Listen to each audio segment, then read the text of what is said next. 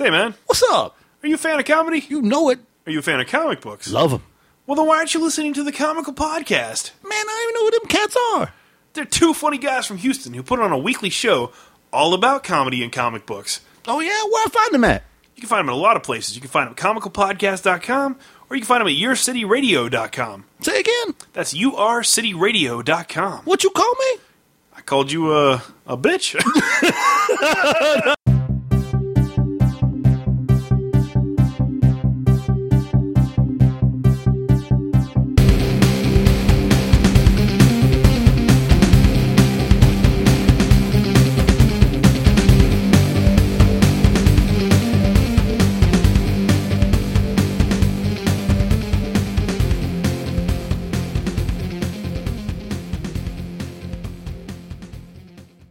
god, hello you guys, and welcome to Comical Podcast, episode 69.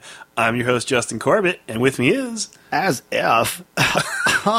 I'm like Lord Horsticles. Oh, my God. Oh my god! Oh, my God. Totally, right? totally. like, really super bitchin'. How are you doing today, Mr. Horstocles? Oh, I'm doing just great. I got my hair, my nails done. Oh, that's totally hot. For sure. oh, my God. All right, enough of that. we kept it up for 20 seconds. Valley dudes. oh, my God. well, let's get right into things because we have a lot to talk about this week. What were your top two books this week, man? Hey, my number two was Clearly Empty. Number two. Oh yeah, Empty is really good. That was actually my pick of the week. Uh, Jimmie Robinson is doing everything in this book. He's doing the writing, the lettering, the coloring, the covers, everything. Like, oh, my God. I can't believe he's actually doing that. He's totally doing it. For sure. So, like in the first issue, you remember we talked about it, and we said that we both really loved the story, but that the artwork and some of the other elements of the book kind of suffered a little bit because maybe he was doing too much in the book. I still kind of feel that way, but I feel like the artwork improved in this issue. I think the artwork's actually growing on me. I'm getting used to the straight next and the. It could it could just be that I'm I'm getting used to it, but I also think that it's improved. I think that the coloring's better. I think he put a lot more time and a lot more detail into stuff in this particular issue than he did in the first one. you think he rushed on the first one? Um, trying to get it out there. Maybe, maybe. I, you know, it could just be a, a learning curve. You know, I'm thinking that the story in book two was just so much more intense and was so much more what was going on that you kind of didn't pay attention to the art as much. Maybe that's what it was. But basically, the two girls are together. You've got the one girl from Eden who anything she touches, she can bring back to life. And you've got the other girl who's from the wasteland where she has to survive on her wits and by killing animals and, you know, surviving. So they get into a few scraps with some local, you know, assumingly mindless animals. And uh, the Eden girl is very confused because they don't have violence where she's from and they don't they don't eat meat and they don't understand what this world is. So they're trying to learn each other's cultures and try to figure stuff out. And uh, things take a weird turn somewhere in the middle of the book where the wasteland girl wakes up after sleeping and the Eden girl is completely gone. So her and her fox hunt down the girl and find her in the den of one of these supposedly mindless animals. These dog looking creatures. Right, and it turns out they're not mindless. It turns out that she just had no idea how to communicate with them, and nobody in her race had a way to communicate with them either. But the Eden girl is incredibly smart and like hyper intelligent, and learned to communicate with them very quickly. So, anyways, like the dog people uh, want to help them with their quest, so they give them the son of the king of the dog people to go with them, and the new party of four, the fox and the Eden girl and the wasteland girl and the dog, go out and they're exploring the wasteland and they find the giant roots, which are the source of all the desolation in the area. And at first, the Eden girl tries to heal it. Well, she successfully does that. She successfully heals the very outside of it. She hmm. manages to bring a little bit of it back to life, but there's something really wrong with these roots. They're huge and they stretch for miles and miles, and they're red and thorny, and they look kind of like veins a little bit. Yeah. Uh, so she tries to heal it. She heals the outer layer of it, but she says there's something really wrong on the inside. Spoilers. So uh, yeah, you find out a little bit more about those. I'm, I'm sure you can guess that there's some science fiction kind of stuff Science. going on here. So uh, it's it's a really cool story. I kind of feared in the beginning that it was going to go like the way of Fern Gully a little bit. Jesus. Like, But- oh my God, Fern Gully. I know, I know, but it didn't. It's taken an interesting turn, and I really like it. it's totally bitchin'. And I'm just like, I like how the girl took her metal stuff off and stuck it into the rocks and says that's what she was sleeping under. It's pretty freaking There's sweet. a lot of clever little things in this book. I thought it was really good. I like how she hook, hooks them on and she can use them as slicing tools and everything else. She's pretty badass. Yeah, they're very multi-purpose. You could fly with them. That was kind of cool too, right? Yeah. Yeah. What was your number one book then? Hey, my number one was Wytches Number Five by Scott Snyder. And Jock. Yeah, Jock. Jock just as important as Scott in this book because the artwork really brings it to life. Artwork creeps me out, dude. Jock. This might be the creepiest issue of the series. Uh, Wytches was actually my number two book. This is all about the dad. His daughter's gone missing. His wife doesn't remember their daughter. Because the witch said she was that was going to happen. Right. Anybody he talks to doesn't remember his daughter. So he finds this cop who knows about the witches and gets this cop to lead him to where the tree is. And the cop is like, Sure, I'll take you there, but you're just going to die. There's nothing you can do against them. They're way more powerful than you'll ever be. But the guy before had told him all the stuff he needed to know. So when he gets there, he takes off his clothes and rubs the stank on himself so the witches won't be able to see him. You got to rub some stank on it. And he prepares as best one can for this. who the fuck carries around a box of? I mean, a, a jar of stank. I think the guy gave it to him, didn't he? Well, who the hell carries a jar of stank? Well, somebody who's uh, used to dealing with these witches. I'm sure. Okay, do you got a jar of stank? I can make you one real quick. I don't need that stank. we don't need your stank. Hey, we'll box up that stank and we'll send it out to the comic syndicate and bastards. What in exchange for your horse costume? I don't need that horse thing. Continue on with the witches. So, anyways, he goes down into the hole. He he climbs in the tree. He's covered in the stank, so the witches won't see him. And he's walking by them. He can actually see them now. You see them up close for the first time, and they look creepy. That was creepy as crap. And he's doing his best to not get detected. Uh, he's doing his best to stay in the shadows and make it to the center of the place, the the heart, the cauldron, as they called it, where his daughter might actually be. So as he gets deeper and deeper, he starts to realize like he's not really going to be able to escape this. And he does eventually find her, and when he finds her, it flashes to the guy outside of the tree, the policeman, and he's like, "I told you when you got to the cauldron, the heat was going to get too hot and the stank was going to wear off. They were all coming for you." And uh, like I know that the next issue is just going to be completely insane. So you think uh, he gets to the exit, but he dies trying to get her out? I have no idea what's going to happen. Uh, one of the coolest things about witches is not even the, not even the story. The story is amazing. The artwork's amazing. Uh, everything about it is just great. But the coolest thing for me about witches is the little monologues that Scott Snyder writes in the very back of the book. He writes these little you know stories of his own of his own personal life, explaining where the inspiration for these things in the book come from. And he's always telling really interesting stories. And even in this one, he told a great story about Disneyland and how he used to work as a uh, costume performer and how that gave him the inspiration for uh, some of the stuff in the book. So I just think it's it's really cool that he takes the time to write those insights into how he came up with all this stuff because it is a really creepy series. Well, like I said before, you know it resonates with me because of my past and whatnot, everything else. Check me out with the big words here. And uh, book one, Totally. I know, like wow, oh my god, totes my goats. So you know, book one, he, you know, it was all about him. That's how book one started. You know, that whole car and crap. So I start when I'm reading book three, I'm like, Jesus, this is actually happening to this dude. Man, he's got some problems. of course, you know that's not the case, but still, you you, you start to wonder, like, oh man, I want to be this guy. No, no, definitely not. So, what was your uh, number one? Uh, my number one was actually Rumble number four from John Arcudi and James Harren. Uh, so much happens in this book. Uh, uh, the bartender is the guy, the main kid who was protected by the scarecrow in the first issue. Mm-hmm. And he's at the bar working or whatever, and this old man comes in, the same guy from the first and second issue, and the guy who got his arm cut off. And he's talking to him about this, his friend, the scarecrow guy. Mm-hmm. And it's really cool because when you see him reach out to get a drink, his entire arm is made of bone. And he had no arm before because it got cut off. So he regrew his arm, or he's re- in the process of regrowing his arm by, as he calls it, ingesting uh, protein. He needs a lot of protein to regrow it. Turns out what happens is he ate his other body part that got cut off, which is how he started to grow it back. That's pretty twisted. Yeah, it is.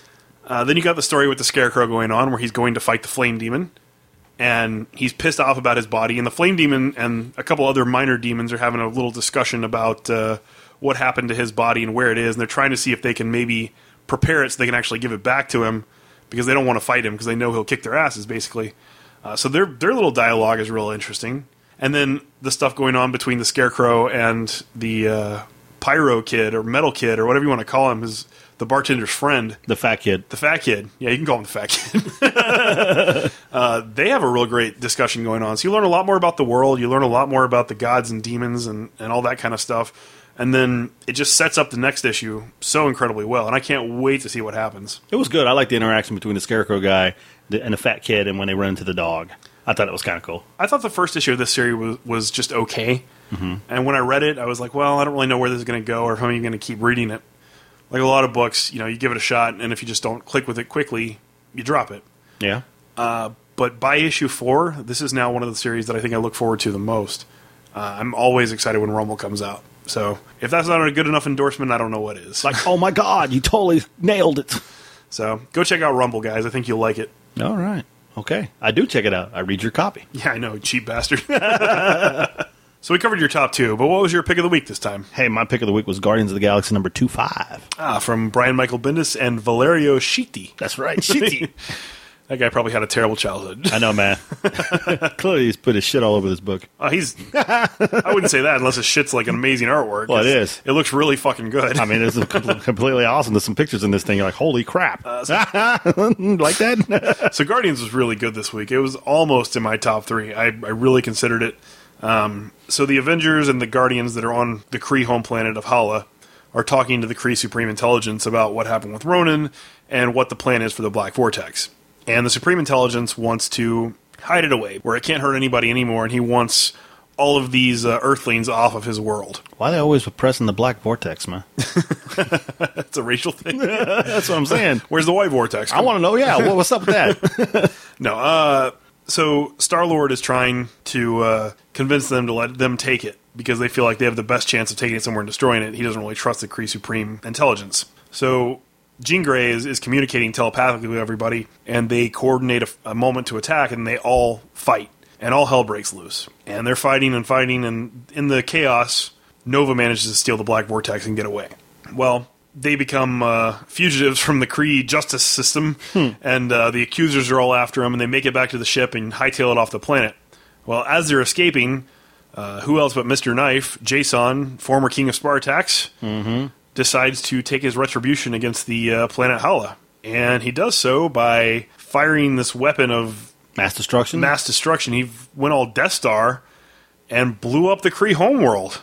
It's obliterated. It's gone. I don't even know what to say. The art of the planet just going to hell and the supreme intelligence like dying, I think, was pretty intense. It was it was incredible. Yeah. Usually these crossovers don't really have any kind of lasting effects. You know, they get invalidated somehow. But How do you come back from that? how do you come back from a planet being destroyed? I mean, there. You know, obviously it could happen. They could fix it somehow. But this seems like a lasting event with uh, real repercussions at this point. So I was very impressed by it. Yeah, Kree, checked off. Done.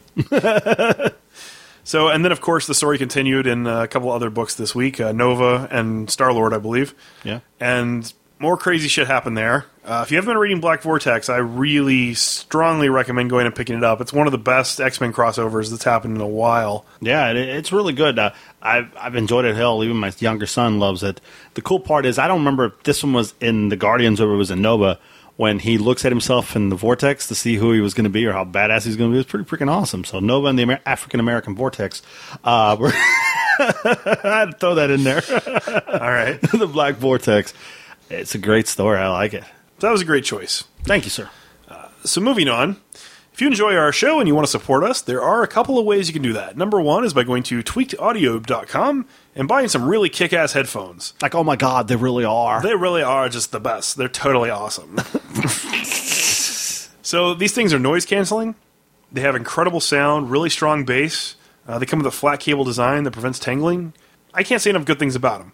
And if you go to tweakedaudio.com and you buy some and use promo code comical, you will get one third off the cost of your order plus free shipping anywhere worldwide. When I was at the dealership, I saw a guy with a pair of headphones that looked just like mine. I said, see, if you had used Comical, you'd have got 15% off. You got a third off. Damn, whatever.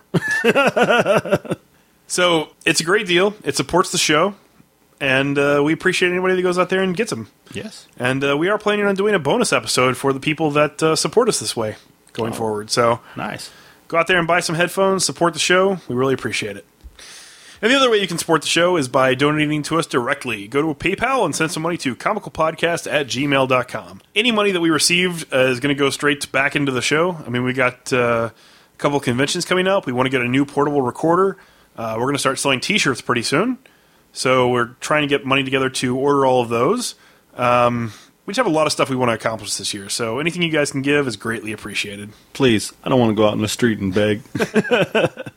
And we do have a little bit of uh, news this week as well. okay. Uh, we were picked up by Your City Radio, No way. yourcityradio.com. Who? That's urcityradio.com. Oh, I heard of those people. Uh, our show is going to air every Saturday night at 9 p.m. Eastern Time.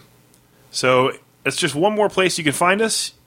Go check us out on there. They have a lot of great shows, a lot of cool podcasts, and a lot of uh, really awesome music shows. So go check us out. Check out some other things. I think you'll enjoy it. So moving on to the news. What would you like to talk about first this week? Comics, movies, or TV? Let me Yeah. do some comic news. Comic news. Yes, sir. Okay, so they announced today that there's a new series coming out in July, uh, which is going to be a mini series called The Red Skull, and it's being written by our good friend Josh Williamson and drawn by Luca P- Pizzeria. No, that can't be right. I'm hungry. Luca Pizzari. nice, nice reading there, bub. I must have pizza on the brain. You must. But it's going to be a Thunderbolts esque team. A bunch of villains that have united together to go seeking the Red Skull because he's not dead after the events of Axis, and their goal is to kill him. oh, I was just gonna say kick his ass, but they're gonna kill him. I think they want to take him out. That's the end game. So the team is Electro, Okay. Jack o' Lantern, Hey. Moonstone, Uh-huh. the Winter Soldier, All right. Lady Deathstrike, Ooh. And Magneto. Oh hell yeah. Uh, I'm really excited for this. You know, I love Josh Williamson's writing, and I like that roster. I love uh, villains, you know, doing good. So I'm I'm looking forward to this for sure. You had me peeked at Jack O' Lantern, but then when you threw in Magneto, oh damn, I'm picking this one up. Yeah, it's going to be crazy. Uh, so next is they announced today the lineup for the all new, all different Avengers, which is going to happen after Secret Wars is over. Okay. And this team is really interesting. Uh, All right. it's going to be Thor, the the female Thor, the one we have now. Okay. We still don't know her name. We still don't know who she is. Uh, the Vision, Okay. Miles Morales. Okay. So I'm guessing he's going to stick around on Earth 616 uh, following the events of Secret Wars. I guess. That's a pretty big clue there. Mm-hmm. Uh, Miss Marvel. Hey. So she's getting on a team book finally, which is kind of cool. Uh huh. Iron Man.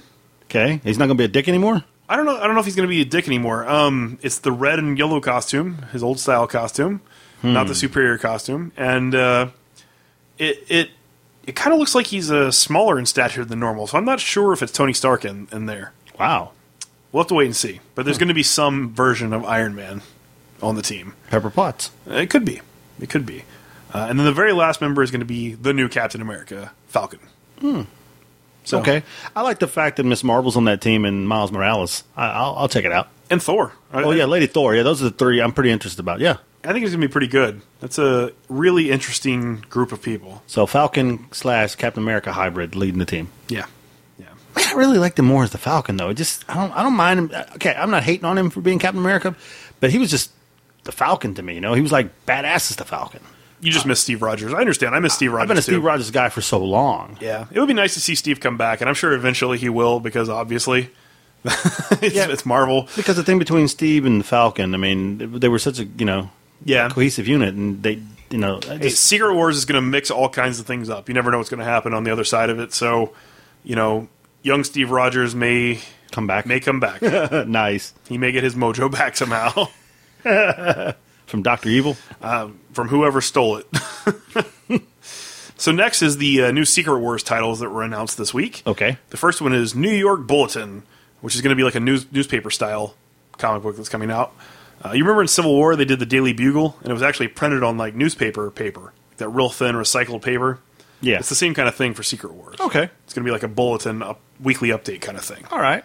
Uh, next is Spider Island, where they're re- they're revisiting that, which is kind of crazy. I'm thinking Kaine's going to bust out, man. Uh, I think that's the perfect place for Kaine to come back. You were talking about that earlier today, and Got to bring my boy back. yeah, I would be very happy to see Kane return because I was so disappointed when he died in Spider Verse. But Yeah, no, you're still holding that torch for Ben Reilly too. I know. yeah, Maybe he can make. Maybe he- he'll come back somehow too.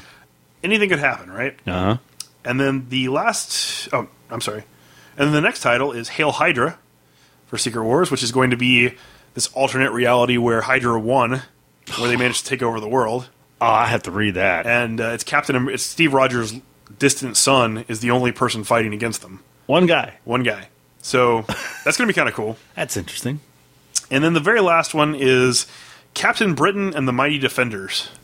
I don't really get on the Captain Britain thing. Who's going to be with him? Uh, Faiza Hussain, which is the new Captain Britain, is going to be there. She Hulk's on the team. White Tiger, Kid Rescue, and Hobie Brown. And I'm not really sure who, who Hobie Brown is. I'm not familiar with that name at all, but I know the other ones. Only two people in that book, that thing I'm interested about is maybe She Hulk and White Tiger. I like both of them. I mean, White Tiger's been really good in uh, Captain America and the Mighty Avengers, so Yeah. I'm guessing this is the replacement book for that. So it'll be lame. I'm not sure. It'll be, I'm not sure if it'll be lame, but I'll, I'll give it a try. Uh, I- I'm not super excited for it. I'll just give it a try. Yeah, it's not one of those. It's like, oh, I got to get it. Uh, I'll either be pleasantly surprised or I'll just drop it after two or three issues. Do we know who's doing it by any chance? No, not yet. Oh, okay, Not yet. So moving on, what do you want next? Movies or TV? Let's go to the movies. Okay. So movies, Lana Condor was just cast as Jubilee in X Men: Age of Apocalypse. So they're replacing the girl they had as Jubilee before in the old X Men movies. I'm trying to remember who she was. Uh, she only had like a small, small role in uh, the third X Men movie, I believe. Says you're gonna do the whole little little Fireworks, Yeah. probably. And th- this Lana Condor girl is a relative unknown, so uh, she hasn't really been anything yet. She hasn't really established herself, so this is her first big break. So I'll give her a chance. I looked at I looked up her picture and stuff. I mean, she does kind of look like uh, what you'd expect Jubilee to look like. You racist bastard. So I put a yellow coat on her, and you got Jubilee. come on.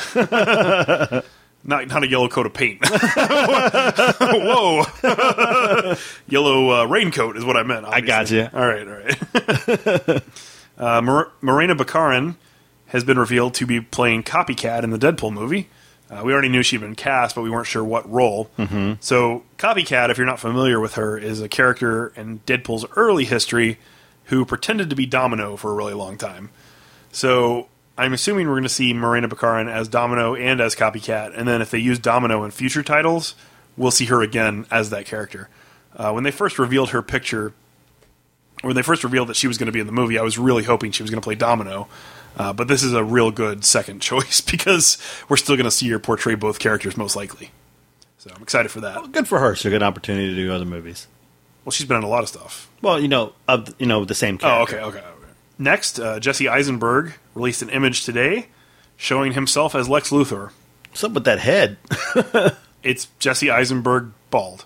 It's, it's there's nothing special about it. It's not like he's wearing a costume. He's not wearing the big Luthor suit or whatever. Did like did they put an extra dome on top of his head? His head looks awfully large. No, it's it's his normal head. They just shaved him bald. Looks weird. He maybe should grow his hair back. You know, I was I was kind of expecting a buzz cut or some kind of variation based on the way DC's been doing things lately, or maybe he was going to be real happy Lex Luthor and we'd see a smiling guy. nice. Uh, but all we got was exactly what I expected: bald Jesse Eisenberg. Yeah. So Movie will be out in 2028. next, they released an image today of the Fantastic Four in their suits, and you get the first look at the Thing. I didn't see it. It's it's kind of cool. Is it? Um, They look pretty good in their suits. Johnny Storm It's kind of interesting the way they did the flame because it doesn't really engulf his whole body, just the exposed parts of him. And yeah, like his hands and his face. so the suit. What? Okay. So the suit, I mean, the suit, I guess, just doesn't catch fire. Uh, and then the thing is massive. Like he's a whole two or three feet taller than anybody else on the team, and you know he looks real big and, and rocky and well, it should be, don't you think? yeah. But I mean, every time things drawn in the comics, he's kind of a short guy. Yeah, short. Yeah. They, they made him really big, kind of like Korg, maybe a little bit, Huh. but uh, but more bulky. So I think he looks pretty cool. They went big. Yeah, they went big. oh my god. we'll uh, we'll give that a try. You know, it's Fantastic Four. We talked about that before. Neither one of us is super excited for it, but uh, we will see it. I think the trailer at least got us a little bit excited for the movie, so we'll see it. Next, the Russo brothers have been announced to be directing the Avengers Infinity War movie instead of Josh Whedon. I'm not sure how I feel about that. Yeah, they did pretty good on Captain America, though. They did a really good job on Captain America: The Winter Soldier. Um, my only thing is that Captain America: Winter Soldier had only a few moving parts. I mean, the Crossbones and and Batroc the Leaper thing were like the most in depth they really had to get into the Marvel universe. Infinity War is going to have everybody, and there's going to be so much going on because it's going to take place in the cosmic Marvel universe. I'm not sure that they're they have the experience to do that. Maybe they're reading up, I'm sure they are. I'm sure they're preparing for it. Um, bringing some advisors. I mean, Winter, it, Winter Soldier was really good. it is freaking Marvel. it is uh, they're not going to make a mistake. I'm, I'm sure of that. I'm, I'm just I'm skeptical to see how they handle it versus Whedon. I'm, I'm a big Whedon fan, and I loved what he did with the first Avengers movie, and I have complete faith in anything he does that's related to space. So I, I was really looking forward to seeing his vision of the Avengers uh, Infinity War. But you know, I'll take what I can get. It's Marvel, so I'm happy to watch any movie they put out, and uh, I guess we'll see. Could have been worse. Could have been Michael Bay. Yeah, I mean, it could always be worse. it could Yeah. be Ang Lee. Ang Lee. Darren Aronofsky's. I would watch anything by Darren Aronofsky. Can you imagine how that would be? It would be like really trippy, like Thanos traveling through dimensions with weird music playing and stuff. I think that'd be great. Uh, so the very last piece of movie news is the I Kill Giants movie. If you remember, we talked about that sometime last year when the fifth anniversary edition of the book came out. Uh, it's written by Joe Kelly, who's one of my absolute favorites because of his run on Deadpool. This is such a touching and inspiring story. I mean, it's about a girl who loses her mother and can't cope with that, and she has to learn how to deal with growing up in the world alone. And it's it's really it's a sad story. It'll make you cry if you read it, probably. But it's it's really beautiful and just just an amazing piece. And I'm really looking forward to seeing it on screen. Who's playing the girl? They haven't announced any casting announcements, but they did get a pro- producer and a director attached. So Chris Columbus is going to be producing, and Anders Walter is going to be directing. So it might be a little dark. Oh, it's definitely going to be dark. Yeah, but I'm excited for it. I think it's going to be awesome. They have like Ellen Page play the girl. Uh, she's a little younger than that. In the, Oh, okay. I mean, she's she's probably going to be pretty young, like maybe seven or eight. Oh, okay. Yeah.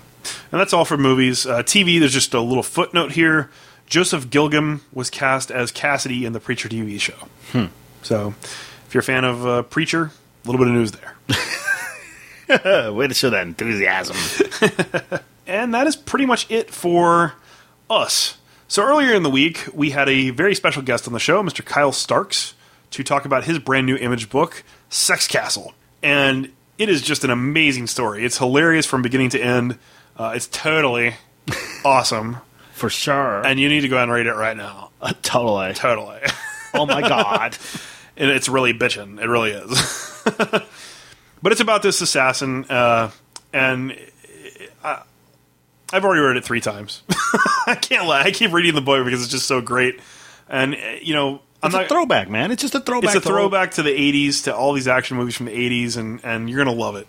So we interviewed him earlier in the week, and I'm just going to go ahead and play that for you now. So enjoy it, and we will see you guys next week. Welcome to the show, Kyle. I'm glad to be here. We're happy to have you. Thanks for having me. All right. Yes.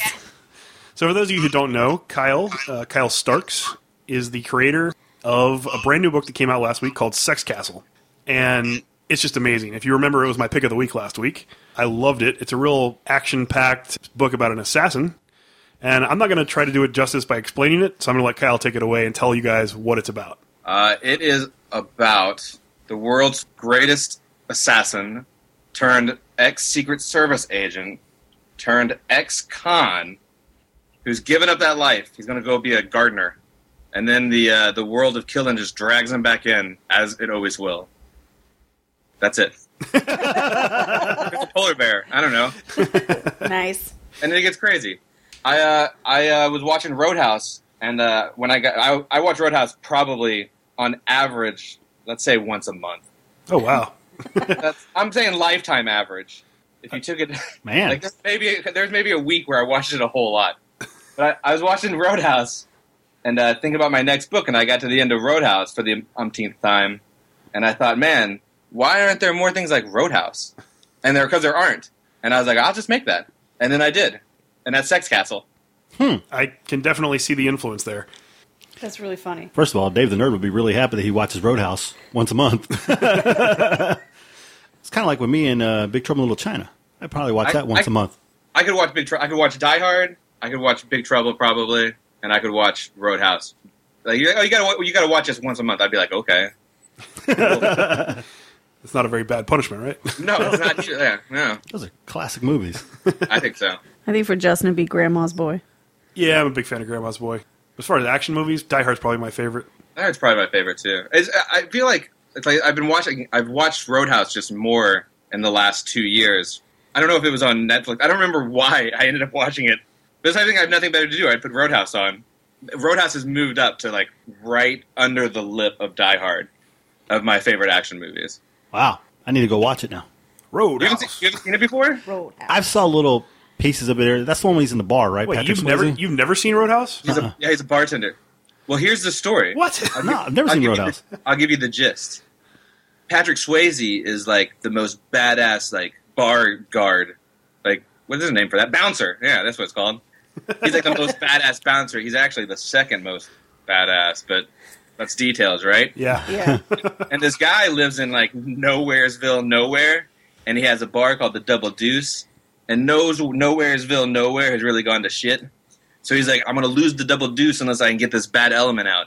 I need the best bouncer I can. All right, that guy's busy. So he gets Patrick Swayze instead. And Patrick Swayze comes to Nowhere, Nowheresville and he kicks ass for two hours. Oh wow. Yeah. And a little known fact. Oh, I'm forgetting names, but uh, oh, Terry Funk, the pro wrestler Terry Funk, Nice. famous Texan wrestler Terry Funk, yeah, did all the fight choreography for that movie. Huh. I didn't even know that. Huh. Yep. So the fight sequences are like they're like a little bit different than every other action movie. Like it's kind of more like punchy punchy, like realistic punchy punchy. My dad would be so proud of me for like criticizing the, the realism of the fight sequence. Oh yeah, I know pro wrestling. I know Terry Yeah. Funk. Uh, Terry Funk, famous Terry Funk, he, and he's in it too. He's also in the movie. Cool. I Yeah, definitely need to see this now. it's Roadhouse. Roadhouse is so dope. I'm really Roadhouse surprised one you haven't seen it. No, I, I feel like Roadhouse and Die Hard specifically are the kind of action movies. If you're like, hey, you don't like action movies, you should probably watch maybe these two. And there's maybe some other ones, but I feel like they're actiony, but they're also like kind of not like there's there's more. I say that with Roadhouse, and it's so it's sort of so bad it's good again, but it's not. It's not like um, you know Hell Comes to Frogtown or something where it's so bad. It's literally so bad it's good again. It's like Roadhouse has the illusion of that, and it's actually good. It's actually pretty good all the way through. It is a really good movie. Hmm. well, I might lose my man card on this. I've seen fine. Ghost and uh, Dirty Dancing more times, I guess, than Roadhouse. Well, Ghost is a good one. Go, I think Ghost is under. They just put that on Netflix. I watched it the other day and forgot that Whoopi Goldberg used to be like pretty decent. Yeah. Yeah, that's true. She used to be really enjoyable. My mom would be proud of that because Sister Act Two is her favorite movie. So I'm, I'm hooking up both my parents in this interview. proud of me. Well, back to Sex Castle. It started out as a Kickstarter, right? Yeah, I kickstarted it this time last year. Actually, How did I- it go from being a Kickstarted book to getting picked up by Image? well, that's a good story. The story is Matt Fraction. That's the story. He I'm just read it and fell in love with it. Yeah, that's basically it. I I ended up sort of falling into having not not having lunch with Matt Fraction. One of my couple of my friends at Heroes Con were doing a podcast interview with him, and they're supposed to go to this place in Charlotte called Mert's, which is like the best soul food. It's so good. If you go to Charlotte and you don't go to Mert's, it's really disappointing. And it was kind of like the last day or the second to last day, and I hadn't been to Mert's yet. So uh, they they were going. I'm like, oh, I'm coming with you. And they're like, oh, well, you know, Fraction and Zdarsky. Are. I'm like, I don't care. who- I look, I don't care. I just want meatloaf, man. Meatloaf's more important. No, I- what? Look, there's no. To me, in my head, like these guys, they, I like they know Fraction and Zdarsky. Like they talk to him when I see him at cons or front. I just want to go to Mert's. I can't go by myself. I I don't have like any like I like I, I just don't care. So it ended up like we didn't go to Mert's, which is like, God damn it. I'm still mad about it, you know. But we ended up going someplace else, and uh, you know, I, we were standing in line or whatever, and Fraction was like, "Hey, I, so you have a book?" And I'm like, "Yeah, I have a book." And he's like, "Oh, I'll come and get it tomorrow." All right, just FYI, Fraction does this like he's like the nicest guy, and if you meet him and something like that comes up, he he really does. He does it. Ever, I know two or three other people who he went and got their books just to be polite. You know what I mean? Like Yeah. just to be like a polite dude because he is. He's the most polite dude. So Sunday comes around and uh, it's getting towards the end of the day, and he has came with sex criminals just came out basically. So they have like a line, like the craziest sex criminals line, which is funny. Uh, not a bad sex criminals line, a, a good one, not the kind that would scare children. All right, so I'm like, you know what? I'm just gonna go over there and give it to him because what? Who knows what'll happen? Right. So I went over there and there's a big line, and uh, I'm not going to wait in the line because I want to get back to my table because I'm losing money. So I'm just like, I'm like, hey, uh, Zdarsky and Fraction, who are in the middle of signing and making tons of money. I was like, here's my book that you asked for, and Matt's like, oh yeah, great. Uh, well, how much is it? And I'm like, yeah, it's nothing. You're Matt Fraction. You get this book gratis. And Matt Fraction points at me and he says, pros get paid, and he gave me twenty dollars. Nice. Yeah, it's my Wow. favorite. It's my favorite comic book story. That's so awesome. Hope you I framed guess- it twenty bucks. put. I, not only did I get an image deal, I got twenty bucks too. So it's a pretty sweet gig all around. Yeah. But I guess like his, I don't know if his plane was delayed or if he just read it while he was waiting. But he tweeted about my book for like two days, which was great for me. I made a bunch of sales. That's awesome. Uh, and then he was then he was like, "Hey, do you would you would you mind if I you know email image about you?" And I was like, "No, email everybody about me. E- email your parents." Like so, like the like I wish it was like uh, I mean it's a like the story is like Matt Fraction's awesome. Like that's the story. Pretty sweet. So that's how I got my image deal. Well, your book's awesome too. We're, Oh, yeah. we're both huge fans of it after reading it, and I want to go check out all your other books. Uh, I didn't even know you had been a webcomic writer and creator before this came out, so now I'm going to go back and try to find some of your uh, previous stuff to read. If you if you go to kylestarks.com, most of it's there. Most of mine, pretty sure. I have some mini comics and stuff like anthology collections, and but I think if you go to kylestarks.com, you can see almost everything that's not Sex Castle. Cool. Kind of early. I think some of it's been re-edited, but for the most part, like Legend of Ricky Thunder is a book I kickstarted in two years ago, which is my wrestling book. Yeah, I, I read I read something about that. I haven't gotten a chance to check it out yet, though. Uh, it's been called the best wrestling comic ever. I did it. I did it. It's pretty good. I, I feel like it's a really small. Like it's like, oh, I beat those other five books out. Well, all right. Miguel's it's- a big wrest- wrestling fan. So. Oh yeah, you know I'll pick this up. Yeah, it's good. But it's like I, see, I can't look at it now because it's I did it in like 2012, and I did it. I'm real chatty today, guys. I'm sorry. No, it's Oh, awesome. No. I, Oh, the thing great. is, the thing is, I'm off work today for the first time in 40 days. Oh Oh wow! my So. I'm I'm really pumped. my, kid, my kid, like my kids are staying the weekend with my mom. I'm really excited. So, uh, so the deal with Ricky Thunder was we had I have two little beautiful baby girls, and at the time we were about to have my second daughter, and we since I just had my first two years, I was like, all my time in my life will soon be gone. I will have nothing but babies and children's, and so I was like, I always wanted to do a comic. I used to work in a comic book store. I'm a fine art major. Like I just never really did a beginning to end full comic. I just never. I don't know why. Maybe I did like five pages of a beginning of something. But like, this is my bucket list. Before I had my second daughter, I want to knock out a comic. So I did Ricky Thunder, and I was like, I, you have to do two pages a week. They have to post these days. And uh, the issue with it when I look back is some of that stuff I did that day in like a couple hours before I had to go to work. Mhm. So it's tough to look back on. I no one complains about it but me. but I look at it and I see I was like, oh, that this looks like a guy who had drawn comics before. But it's good. Everyone likes it. Well, I can tell you this: if uh, Ricky Thunder is, is anything similar to Sex Castle, I'm going to love it. Or even just the way you draw and the way you write, I enjoyed it. Sex Castle was amazing to me. I didn't get a chance to read it before we did our show, and so it was Justin's pick of the week, and it wasn't mine. But then I read it the next day in the office, waiting, and I was like, "Oh my god, this book is freaking hilarious!" Uh, it looks you. like Jack Burton. He's kicking ass. A bunch of badass looking uh, assassins who are like Stallone and all those guys. Like this is freaking hilarious. I, it's like, oh my god, I feel like I'm in an '80s movie. And I was like, this is so awesome. I told Justin, you were absolutely right. You would have been my pick of the week, too. Nice. Uh, hands down, because it was so funny. I have to go out and pick up my own personal copy of it now. Thank you. The There's like- gunchucks are awesome. spoilers. There's oh, gunchucks. my bad. It's been out for a year. People they probably know by now. Yeah, I, you know what the thing is? Like I, I, I did it the same way I did.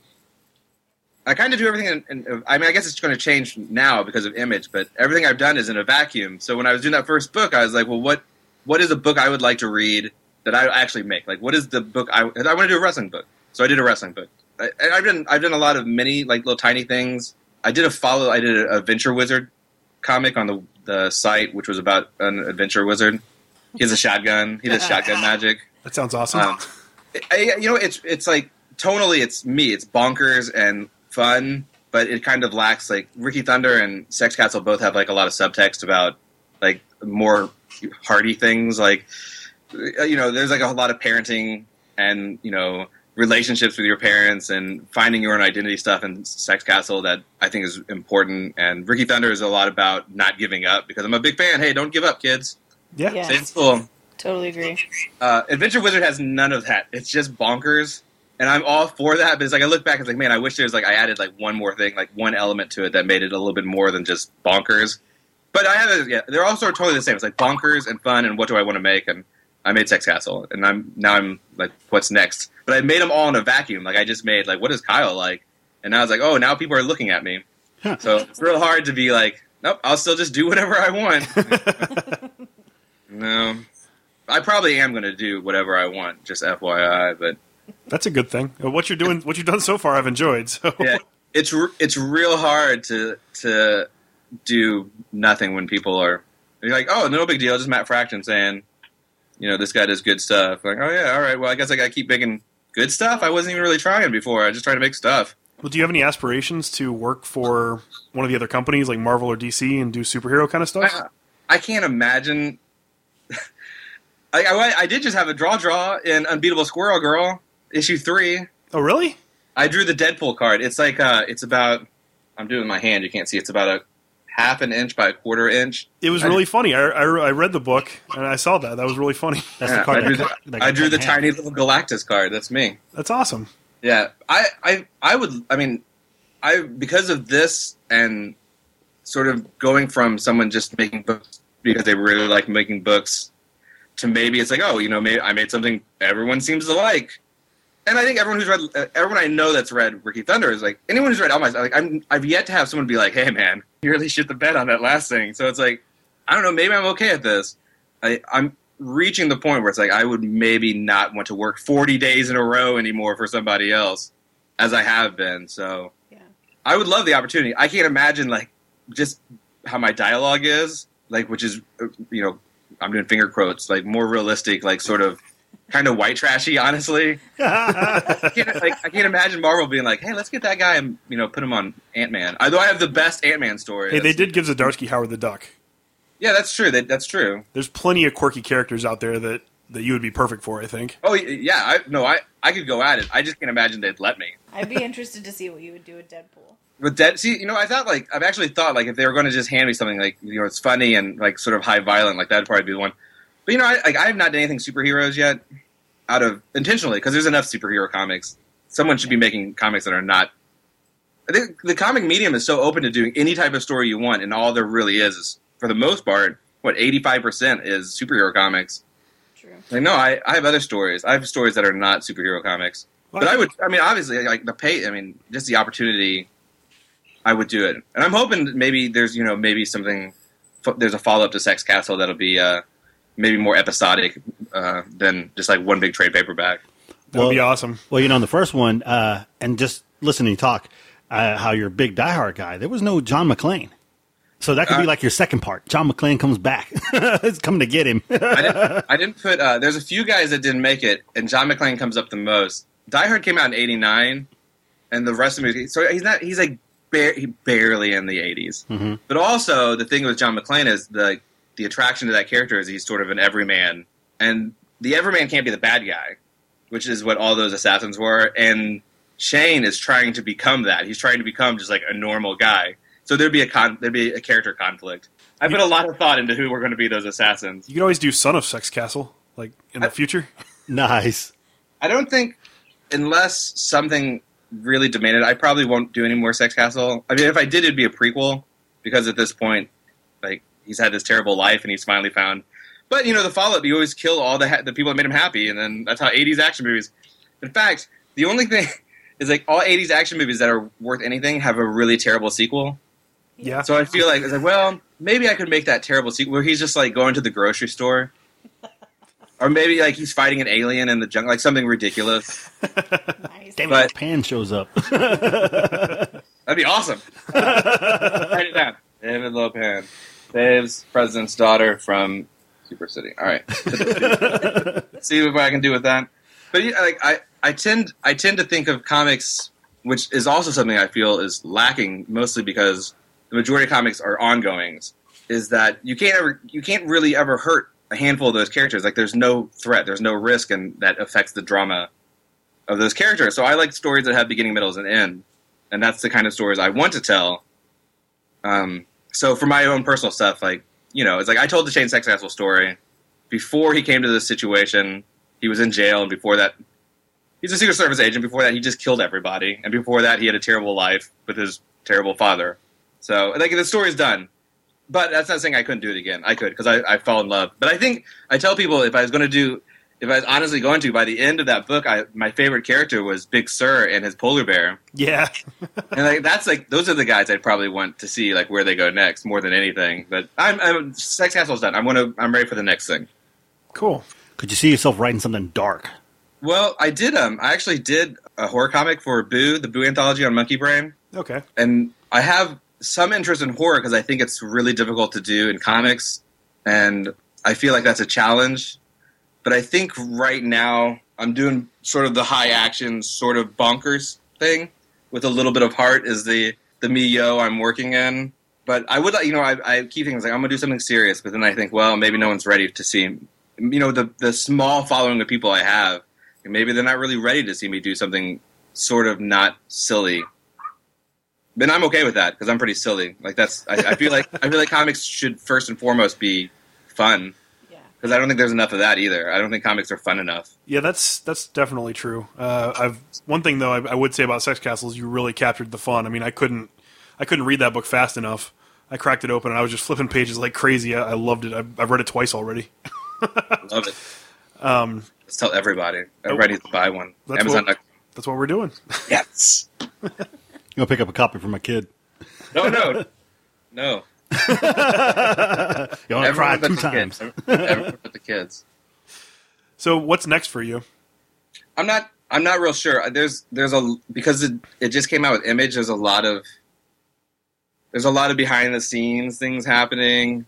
I, I I was hoping. Usually, what happens is when September comes around. This is going back to 2014. Usually, by the time September comes around, I'm, it's time for the new book because I do a Kickstarter in May, or, March, or April, and then it's con season, and then con season's over for me. It's like now it's time. to- But I've been working. I've been working literally 12 and 10 hour shifts since April of last year at my nine to five. Yeah, it's terrible. It's so terrible. So I had never really got the opportunity. Then I tried to force a book in January that just didn't work out for me. So right now I'm like, well, this is I'm I'm a year off, but here's another book. Basically, it's the same book, but now it's with Image, and I'm wanting to promote it and see what happens with it, and maybe hopefully if it does well enough, I'll get some job offers. So I don't really want to get deep into what would be my personal next book, and then someone be like, "Hey, do you want to write Deadpool?" or you know whatever the case is. Yeah, yeah. Yeah. Because then I'll be like, "Oh, I'll just set this book that I've been working on." Because usually, like, I, I if you start your one thing, you kind of want to do just that one thing until it's done, Right. so it's consistent, you know. Yeah. Well, So, whenever I, you but I have ideas. I have ideas, man. I got ideas. I'm re- I'm ready to go, but I'm kind of I'm just waiting, just giving it a minute. well, whenever you're ready to uh, unveil your new stuff, give us a holler. You're definitely welcome to come back on. Nice. Yeah, we'd love to have you on to promote, and I'm I'm almost positive that uh, the image release of Sex Castle is going to bring you some uh, some new opportunities because uh, like I had never heard of you before until I saw people tweeting about the book, and then I picked it up, and wow, that's all I can say, man. It's great. Yeah, it's awesome. That's what I want to hear. That's what we want to hear. Woo! That's what my kids. My kids are like, woo. they would be. You need to get on with Matt Fraction and do a little bit of sex criminals. You know, the guy who uh, it's interesting because I, I started going to conventions, I guess, two years ago, and all the people I sort of met, like uh, I'm going into a line here. Robert Wilson the Fourth. Do you guys know who Robert Wilson the Fourth is? I know that name. I can't place just- him though. He's sort of he's sort of been around, but he just drew the third issue of Bitch Planet. Okay, yeah, That's why you know that name. yeah. Like, yeah, I met like I met that dude like two years ago. Everyone I met, like I tabled next to Erica Henderson, who's now drawing on uh, Unbeatable Squirrel Girl. Like all the people I met basically at the first convention, like oh, like these these are my friends. These are my friends. All right, like this year are sort of like rising up. But Robert Wilson the fourth was saying that he's like he's like I would love to see uh, Kyle Starks do some backups. Like I I would would do sex criminals backups. I'm okay with that. I know about sex. That's what.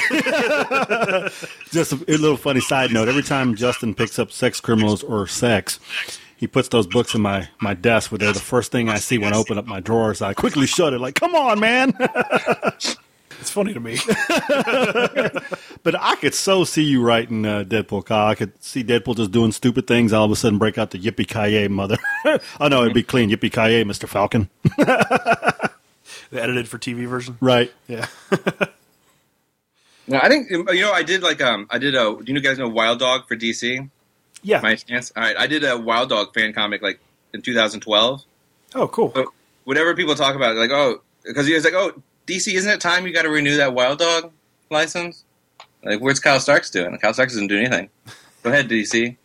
So there's some guy like D- uh, D-Man. You guys know D-Man in Marvel? Uh huh. He's, he's an ex-pro wrestler turned hobo. I I could kill that. Yeah. That Yeah, would be a there's, good. guy, there's there's some stuff out there that I could I could definitely do. Cool. But you know, that's pie in the sky stuff. I'm I'm doing one book at a time now, hoping for the best. So you mentioned wrestling a couple of times. Are you a big wrestling fan? I am not the fan I was six months ago because the mainstream product is really bad. but what I do watch, like I, yeah, I'm way into what I still watch, which is like uh, Lucha Underground. Oh yeah, I recently started watching that with my dad. Lucha Underground is everything wrestling should be, and there's an indie indie promotion called Chikara that I'm a huge fan of. They do bonkers things like time travel stories and stuff like that. Wow. Yeah, Huh. It's it's real. Like the guy who runs the and it's like A plus wrestling. It's A plus wrestling too. They do a lot of tag team stuff and a lot of stuff with like Mexican rules, which is three on three. There's no tag. It's really smart, and they are not afraid to do just storytelling. Like, well, how about we have a mind control jewel? Like, all right, we got one. And then like how many Wow. stories like, they do? Yeah, it's great. Like they they're they're real big on telling stories, and I think wrestling. You know, I I watched it when I was a little tiny man, um, when it was just like Hulk Hogan and you know Junkyard Dog. hmm And my grandma used to take me to see Jerry Lawler at the Evansville Coliseum every Wednesday night. So when I was little, I was way into it, and then I got out of it because of puberty. Eighty. But when the nine, like the late nineties, when everyone, uh, I got back into it because the storytelling was so strong, and that's really what my interest is in anything is you know sort of like the um, the process and the actual how stories are built and how stories are told. I mean, the great thing about wrestling, like in a- wrestling and '80s action movies, is no matter what the problem is, it has to be resolved with violence. It's great re- stuff. It's really limiting, right? I mean, just like wrestling, everything has to be resolved in that one place. It, not, not that. No, it has to be right there, and it has to be resolved with violence. You're, yeah, yeah, you're getting uh, audited by the IRS. Guess how we're going to solve this? Mm-hmm. It'll be far less entertaining if they bring a chair and tables to the middle of the ring and sit down and have a handshake and then walk Yeah. away. and they break out and use those on each other, including the ladder. Yeah, but like, yeah. So I, I really like. I'm really, and I think I think comics are kind of the same way too. Especially like you know the big superhero comics is that everything's sort of resolved with violence. It's so limiting that whenever any of these things are actually like they they rise above that, it's so much better than just like did you see like did you see that really good Oscar nominated drama? I did. That was so well done. The acting was so tight. The real character development. No, no, these guys had to do that with like a steel chair match, you know. so I feel like it's like a it's such an achievement. It's a, it's a greater achievement to to be great in something so stupid. Yeah. So I'm a big I'm a big fan now, and now but it gets harder and harder. It's just it's turned into the WWE stuff's turned into this weird McDonald's product where they don't risk anything and they don't really care outside of like oh this is what our hamburgers taste like now.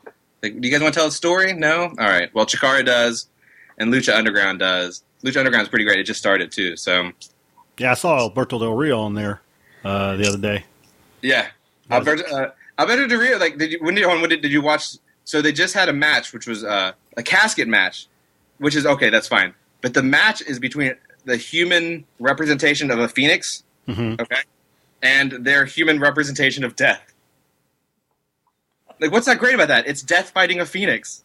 That's like it's the, it's the man of a thousand deaths versus the phoenix who can't who has a thousand lives, right? Mhm. And they had a casket match, and it was amazing. that sounds That's pretty what I want in wrestling. I want. I don't like. I don't care about tough guy. Oh, tough guy and tough guy are mad about tough guy. Oh, okay. Well, I guess tough guys are always going to be mad about the other tough guys. Like, no. I I want the dudes who are mad at each other because like the one guy stole the other. I don't know. Uh, I can't even think of one of the other stories. Okay, uh, Alberto Del Rio is fighting a guy who he beat in Mexico, and he stole his belt. That's the whole thing. He stole his belt, or he feels like he did. Like that's good. Like that's what I want. I want to see like these actual characters interacting like characters. And yeah, they have to fight at the end. But until we get to the fight, like I'd like to, I'd like to care for some reason other than just here come some guys in their underwear. I that's fine. That might be But- the show title. Here some guys in their underwear. Like that's not selling Kyle Starks. Like if you want Kyle Starks to watch someone in their underwear, honestly, they need to be ladies. I'm not. I'm not buying into just dudes rolling around. That's perfectly fine. Because you know sex, right? I know a little bit about sex. you know, aesthetically, I have a preference. So That's awesome. That's good stuff. Well, speaking of good stories, we did tell you that we have a segment called Tell Me a Funny Story.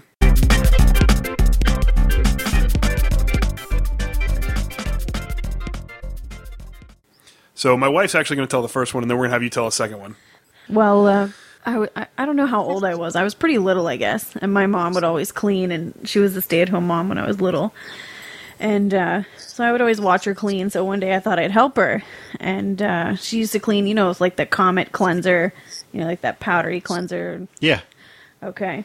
So I decide, oh, I'm going to help my mom and clean with that. Except for I didn't actually get the cleanser. I went and got the baby powder, and my, my dad had just bought a brand new VCR. And this was the early '80s, so Yeah, this is the early 80s. You know, they were expensive. this shit was like not cheap at all. So I decided to like clean the VCR and I poured baby powder in our brand new VCR and broke it. Oh, Oh, man. no! My mom was so pissed. Oh, She was it a top? Was it a top loader? No, no, it wasn't. It was just the front one. And I like dumped it inside thinking I was helping clean and yeah. Totally destroyed the brand new like two hundred dollar VCR that, you know, my dad had just bought. So there you go. That's pretty funny.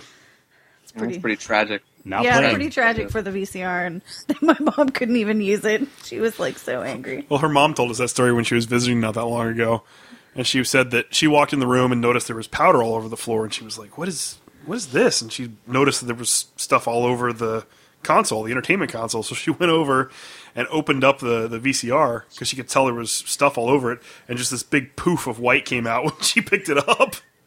She was like, "What the hell is this?" And she thought a tape had disintegrated in there. Oh my gosh. It took her a while to figure out that Heather was just trying to help. Yeah, Now- pretty much. now playing Baby Powder the movie. Exactly. I was an only child, so I had to come up with mischief, you know, to create havoc for my parents. What about you, Kyle? You have a funny story for us? All right. I like to think I usually have a ton of funny stories, but as aforementioned, I've done nothing but work, and my work stories are not funny. They're about me toiling. I But I thought my best stories are always about my daughters. So, my four year old, who was the aforementioned, had not yet been born child when I made Ricky Thunder, is sort of feral.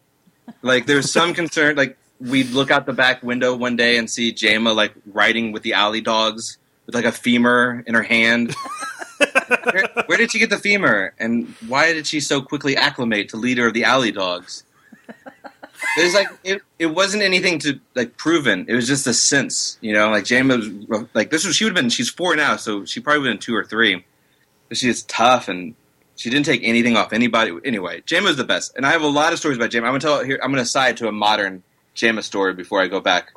Okay. We've been playing uh, Lego Marvel, me and my four year old daughter. And so like we have like I you know you have all the characters. If you're not familiar with Lego Marvel, it's like all the Marvel characters basically, Yeah. like anyone you'd want. All right. So we're like, oh, we're going to we're going to play the game. She's like, yeah. She's like, I'm going to be this one. And you're like, all right. Uh, why did you pick? She's like, this is who I am. And like, you are Galactus. And she's like, yes. I'm like, all right. Well, Galactus eats planets. He's really bad. She's like, this is who I am. I'm little Galactus. All right. Like, and then she, I was like, well, do you want maybe pick someone else? Maybe pick someone who's not Galactus. And so she picks, she picks Magneto. Yes. I'm like, I'm like, hold on. Maybe pick some. Maybe someone who's not. She's like, I picked this one. It's Doctor Doom. I'm like, all right, it's fine. Go back to Galactus. Clearly, there's a mode and a type of character that you are gravitating towards, and who am I to stop that? In fact, so she's like, this year for this year for Halloween, I'll be Galactus. And I'm like, sweet. Do you know Galactus is the eater of worlds? She's like, yeah. It's like, so when people ask you what you are, what will you say? She's like, I'm Galactus, eater of worlds. awesome. So this is I'm gonna put two stories together just because Jama's like the funniest human I know. So we were at dance class, which is ballerinas, which is little four year olds, and they're like black leotards with their little cute tutus, right? Mm-hmm. And Jama is in charge. She's in the front of the line. And I say, I say, Jama, now you know you're the leader. They're going to rely on you. And she says, "Eater of worlds." like, good one, good one, so Doctor J. All right, so going back to when she's two, because the setup is that Jama is hilarious and awesome, and maybe evil. We're not sure. So it had been another period of time where I had been working twelve-hour shifts for quite a while, and I'm at my computer. I'm probably working on sex cats. I'm probably working on something, and I say, I say, Jama, Daddy's so tired, and Jama says, "You should go to sleep, Daddy. You should go to sleep in the hole." what? What? You should go sleep in the hole, Daddy. Like, all right, We never sleep in this house again. the next the next day, my my wife made a ham, and she said, "Daddy, I can't wait to eat Mama's meat." Jama, that's my Jama. That's my story. She sounds awesome, man. She, she's totally awesome. We drove around. And, yeah, I got my rental car. She's like, "Nice new car." I'm like, "No, it's not our car." She's like, "Daddy, you got a good new car." I'm like, "It's not our car. It's a borrow car." She's like, "All right, Dad." Like, no, we're just we have to take it back. She's like, "Is this the new?" We have a uh, my car is so old. I have a like a 2003 Cavalier. It's falling apart. We call it dirty car. And we say dirty car's got dirty rules. So if you like spill something in Daddy's car, it's totally okay. It's like no big deal. and like we spilled like Daddy, I spilled something. Ah, what did we say? Dirty car's got dirty rules. Then we're in bar. and She's like, she's like, is this the new dirty car? It's like, no, no, no. this is the borrow car. There's no meth borrow car. That's great. He's my favorite human. That you know, when you guys asked earlier, like I really because everything I've done is like super adult. I really want to do something that my kids can read. Yeah. Um, I really want to do something all ages, and I've had like I'm like, oh, I'll do this, but things keep like I was going to do something before Sex Castle, but I was so entranced with like the Sex Castle story. I had told myself that I was like, no, I have to do this first. So I keep pushing back like this all ages book that I'd like to do at some point. But even now, I think I have two books before I even. It keeps going back, back, back. By the time I do it, my kids will be like 23. like I finally got around to making that book for you, girls. Oh, Dad, we're reading Sex Castle now. Exactly. That's some of my little girls because I have one. She's 23 now. Uh, but yeah, she chose all the bad guys too. In the wrestling, she was like, "Oh, I like Triple H. Oh, I like Raven. Oh, I like X Pac." I'm like, "Really?" it's like, what happened to the good guys? Uh, and also in the game, she would play. She'd always play the bad person. And then um, she got older. I bought her like Sims, you know, the Sim Planet and Sim Park and all that stuff. And so she'd make a Sim Safari. She'd make a nice little safari thing and put a watering hole and put a, a hippo in there. And She goes, "Look, Dad, it's a hippo," because she knows I like hippos. And then she goes, and then she starts clicking like 18,000 alligators. Look at them eat the hippo. Look at it die. what are you doing? And then she's got these people in their huts. Look, I'm God. Lightning and fire. They're burning their own fire. Or she built the amusement park one and then locked all the gates and let the animals out. I'm like, what is going on? I'm God again. Oh, like, what is happening here? So yeah, they're little girls. She threatens me now with, Dad, I'm the one who's going to decide what home you're going into when you get older. That's right. I'm like, come That's why, on. had, that's why I had two girls. one of them, watch out for me when I'm older, though. Presumably, the other one would overpower her. So um, it's probably lose lose. James is going to be in charge no matter what, and that's frightening. I can see that. Eat her world. Now you have to lead all the little other ballerinas. Okay, you gotta be a good leader. Eater of worlds. so great. oh awesome. man. Oh, kids are something else. But you know what? That's what you want. You know, she's got big aspirations. She doesn't want to be the villain. She wants to be the universal villain. That's cool. Yeah. That's my dude. I love Gotta- my dude so much. Being, go like big. little dudes are the best dudes. Yeah. that, that's Miguel's uh, tagline: "Go big or go home." That's right. Go big. Cool. Well, uh, why don't you tell our audience where they can find you online? They can find me uh, on Twitter. I'm relatively active on Twitter. Anyplace else, which is uh, at thekylestarks.com, not to be confused with a Kyle Starks. Oh no, no dot com. There's no dot com. it's Twitter at the Kyle Starks, and I have a website which is www.kylestarks.com. I do not update it very much at all anymore since I've kind of moved into published works. Uh, I also have a Tumblr, which is robotmountain.tumblr.com, which I post silly things on and a lot of little mini comics and stuff. And I think that's it. Cool. Well, everybody go out there and read Sex Castle because it is an incredible book, and I'm going to go out there and check out your other web comics as soon as I get some time. Uh, if you want to listen to us, there's a couple different places you can find us now. You can find us at nerdbong.com. You can find us at wickedradionetwork.com. You can find us on iTunes or Stitcher. And if you listen to us on either of those, please leave us a five star review because we're trying to get those numbers up. Five stars. Do it. Follow us on Facebook at facebook.com slash comical podcast. And on Twitter, I'm at comical podcast. I'm at Comical Podcast 2. And I'm at Comical Podcast Three. So thanks again, Kyle. It was a lot of fun. And uh, do you want to close out the show? Uh, With what, like a dance? uh, keep on laughing, bitches.